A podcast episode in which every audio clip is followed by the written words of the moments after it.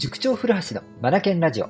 この番組は本を読むことを第一とする学び研究所の塾長古橋が日々の授業づくり、受験指導、教育相談の中で気づいたことを皆さんと一緒に学びに活かしていくラジオです。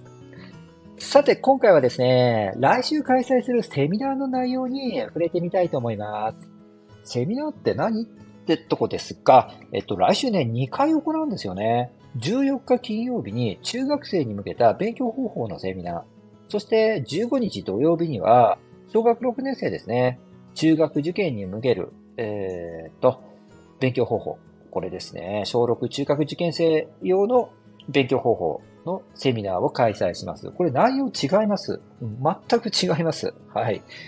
うん、ですので、えー、っと、小学6年生の方がもしね、この番組聞いてくださっていて、私は土曜日の小学6年生向けの方で行くから、中学生の方がいいかないやいやいや、内容全然違いますから。もしね、いろいろ、なんか知りたいなってことならば、金曜日の方もご参加いただけたらなと思います。はい。えー、っとですね、今日はですね、この中学生の方、セミナーについて少しだけ案内させてください。僕がこの場で何を話すのかということですね。ただの勉強方法を紹介するというセミナーではないんですよ。はい。僕が実際に使っている勉強方法。まあ、それは、えっと、管理法であったりとか、うんと、タイムマネジメントもそうですよね。それから覚え方、ノートのまとめ方、いろいろ披露させていただきます。だから僕が使っているものですね。それから、毎年毎年受験指導をしているわけですので、そういった過去の受験生が活用していたもの、そこでこちらから見ていても、成果を上げているな、と判断できたもの。うん。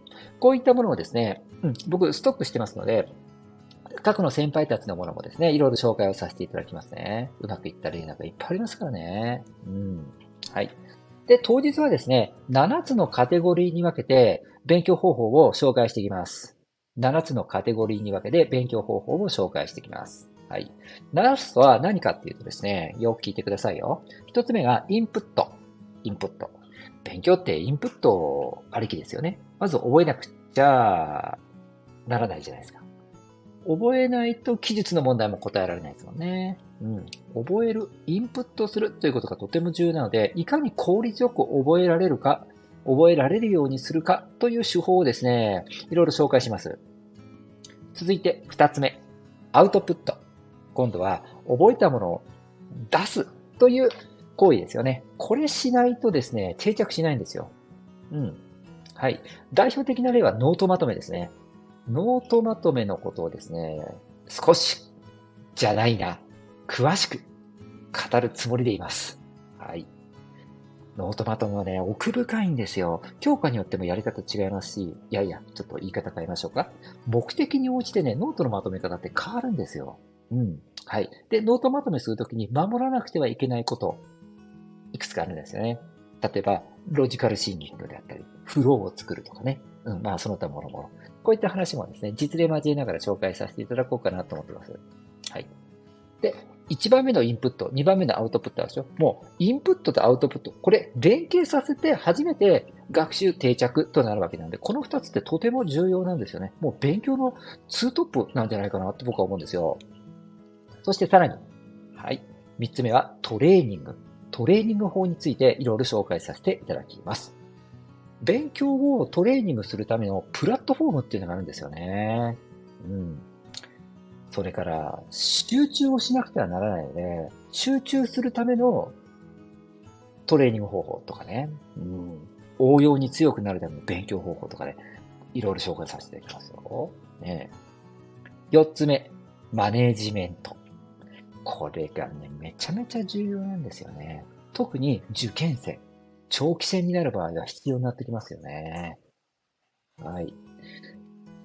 昨日のラジオでもね、お伝えしましたが、やはり投資的視点で受験勉強も考えなければならないので、長い目で見る必要があるんですよね。そうなってくると、マネージメントがとても重要になってくるんですよ。うん。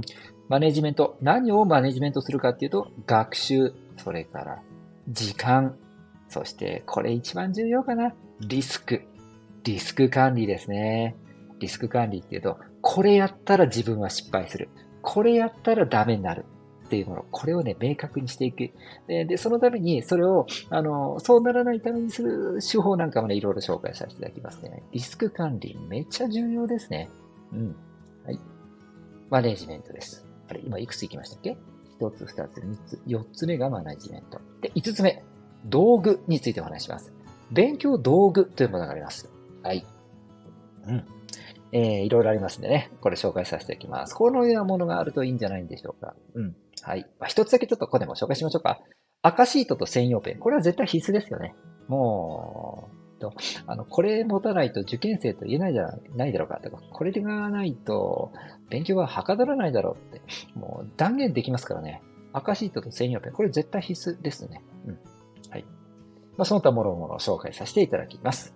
そして6つ目がマインドセットですね。これもね、特に受験生に必要かな。あとは、なかなか勉強に対して積極的になれない、ちょっとこう、なんか、メンタルが弱ってるかなみたいな、こう、今必要なことになってきますよね。うん、マインドセット。これもね、勉強する上でとても重要になってくるんですよね。その手法をですね、いくつか紹介させていただきます。はい。そして最後7つ目、哲学ですね。うん。勉強法に哲学って必要なんですか？って突っ込み入りそうじゃないですか。もう間違いなく必要なんですよ。はい。この番組でもよく伝えているものだと、例えばトレードオフ。何かを得たいなら何かを手放す。これ学習でも求められるんですよね。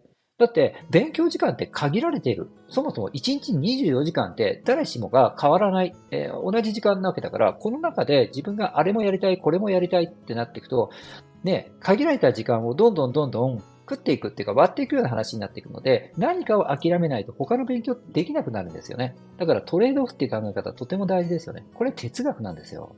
うん。それから、レバレッジなんていう話もよくね、僕この番組でもしてると思うんですよ。少ない労力で大きな成果を上げる。この考え方は絶対必要ですよね。これ勉強方法に。うん。その他にね、バッファロー精神なんて話も当日はしようかなと思ってですね。これまだこのラジオでも話したことがないんじゃないのかなバッファロー精神ってみんな、皆さん聞いたことあります？バッファロー。あの、動物園にいるじゃないですか。バッファロー。すごい大きな顔してますよね。茶色で、煙く、くじゃらで、人間と、人間の身長と同じぐらいの顔してません？間違ってたらごめんなさいね。僕そんなイメージがあるんですよね。うん。アメリカのロッキー山脈の、うんと、東側の方の平原に住んでたりするのかな？うん。牛さんとよく一緒にいるらしいですね。うん。バッファロー。うん。で、バッファロー精神って何かっていうと、あのー、そのアメリカの平原皆さん思い浮かべてくださいね。うん。空見上げたら、なんだか黒い雲がこちらに近づいてきてるようだ。うん。で、バッファローさんと牛さんは、やべ、困ったぞ、となりました。そこで、牛さんは雨雲から逃げ始めました。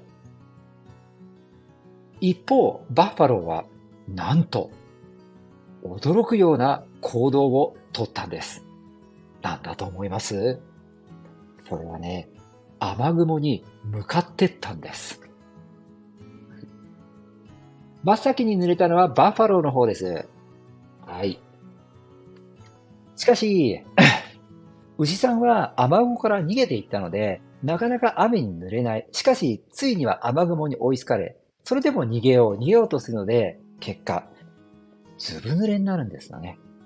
一方、雨雲に向かっていたバッファローさん、もう皆さんお分かりですよね。自ら嫌なものに向かっていったものですから、雨雲に濡れる、雨に濡れる時間が短く済んだんですよね。そして、その後、もうご機嫌でまた草を、うん、食べ始めたんです。これ、どう思います？何が読み取れます？はい。自分が嫌だなとか苦手だなと思ったものに向かっていくと短時間で済んでしまうと。しかし、いつまでも逃げていると結果長時間逃げ続けることになり嫌な思いを長く感じることになってしまう。どっちが豊かな生き方かといえば、バッファローの方になるんでしょうね。うん。これ、勉強の場面でも言えるんですよ。数学が苦手だなって女の子。ここなんてわかんないよ、人の心情なんて読み取れねえし、って言っている男の子。まあ、決めつけちゃいけないですけどもね。うん。いつまでも逃げていては、いや、いつまでも逃げていると余計辛いんですよね。余計疲れるし、時間はどんどん、時間をどんどん費やしてしまって、結果自分の利益になることが薄くなるんですよね。少なくなるんです。そうではなくて、苦手があったら、そっち、そこにまず向かってこうっていうことですよね。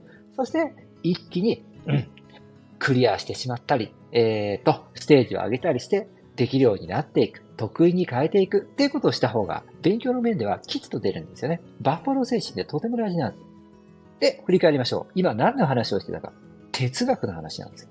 勉強において哲学ってとても重要なんです。うん。この他にもね、いくつか紹介したいものがあるので、うん、この講座、講座じゃないか、セミナーではお話をしようと思っています。はい。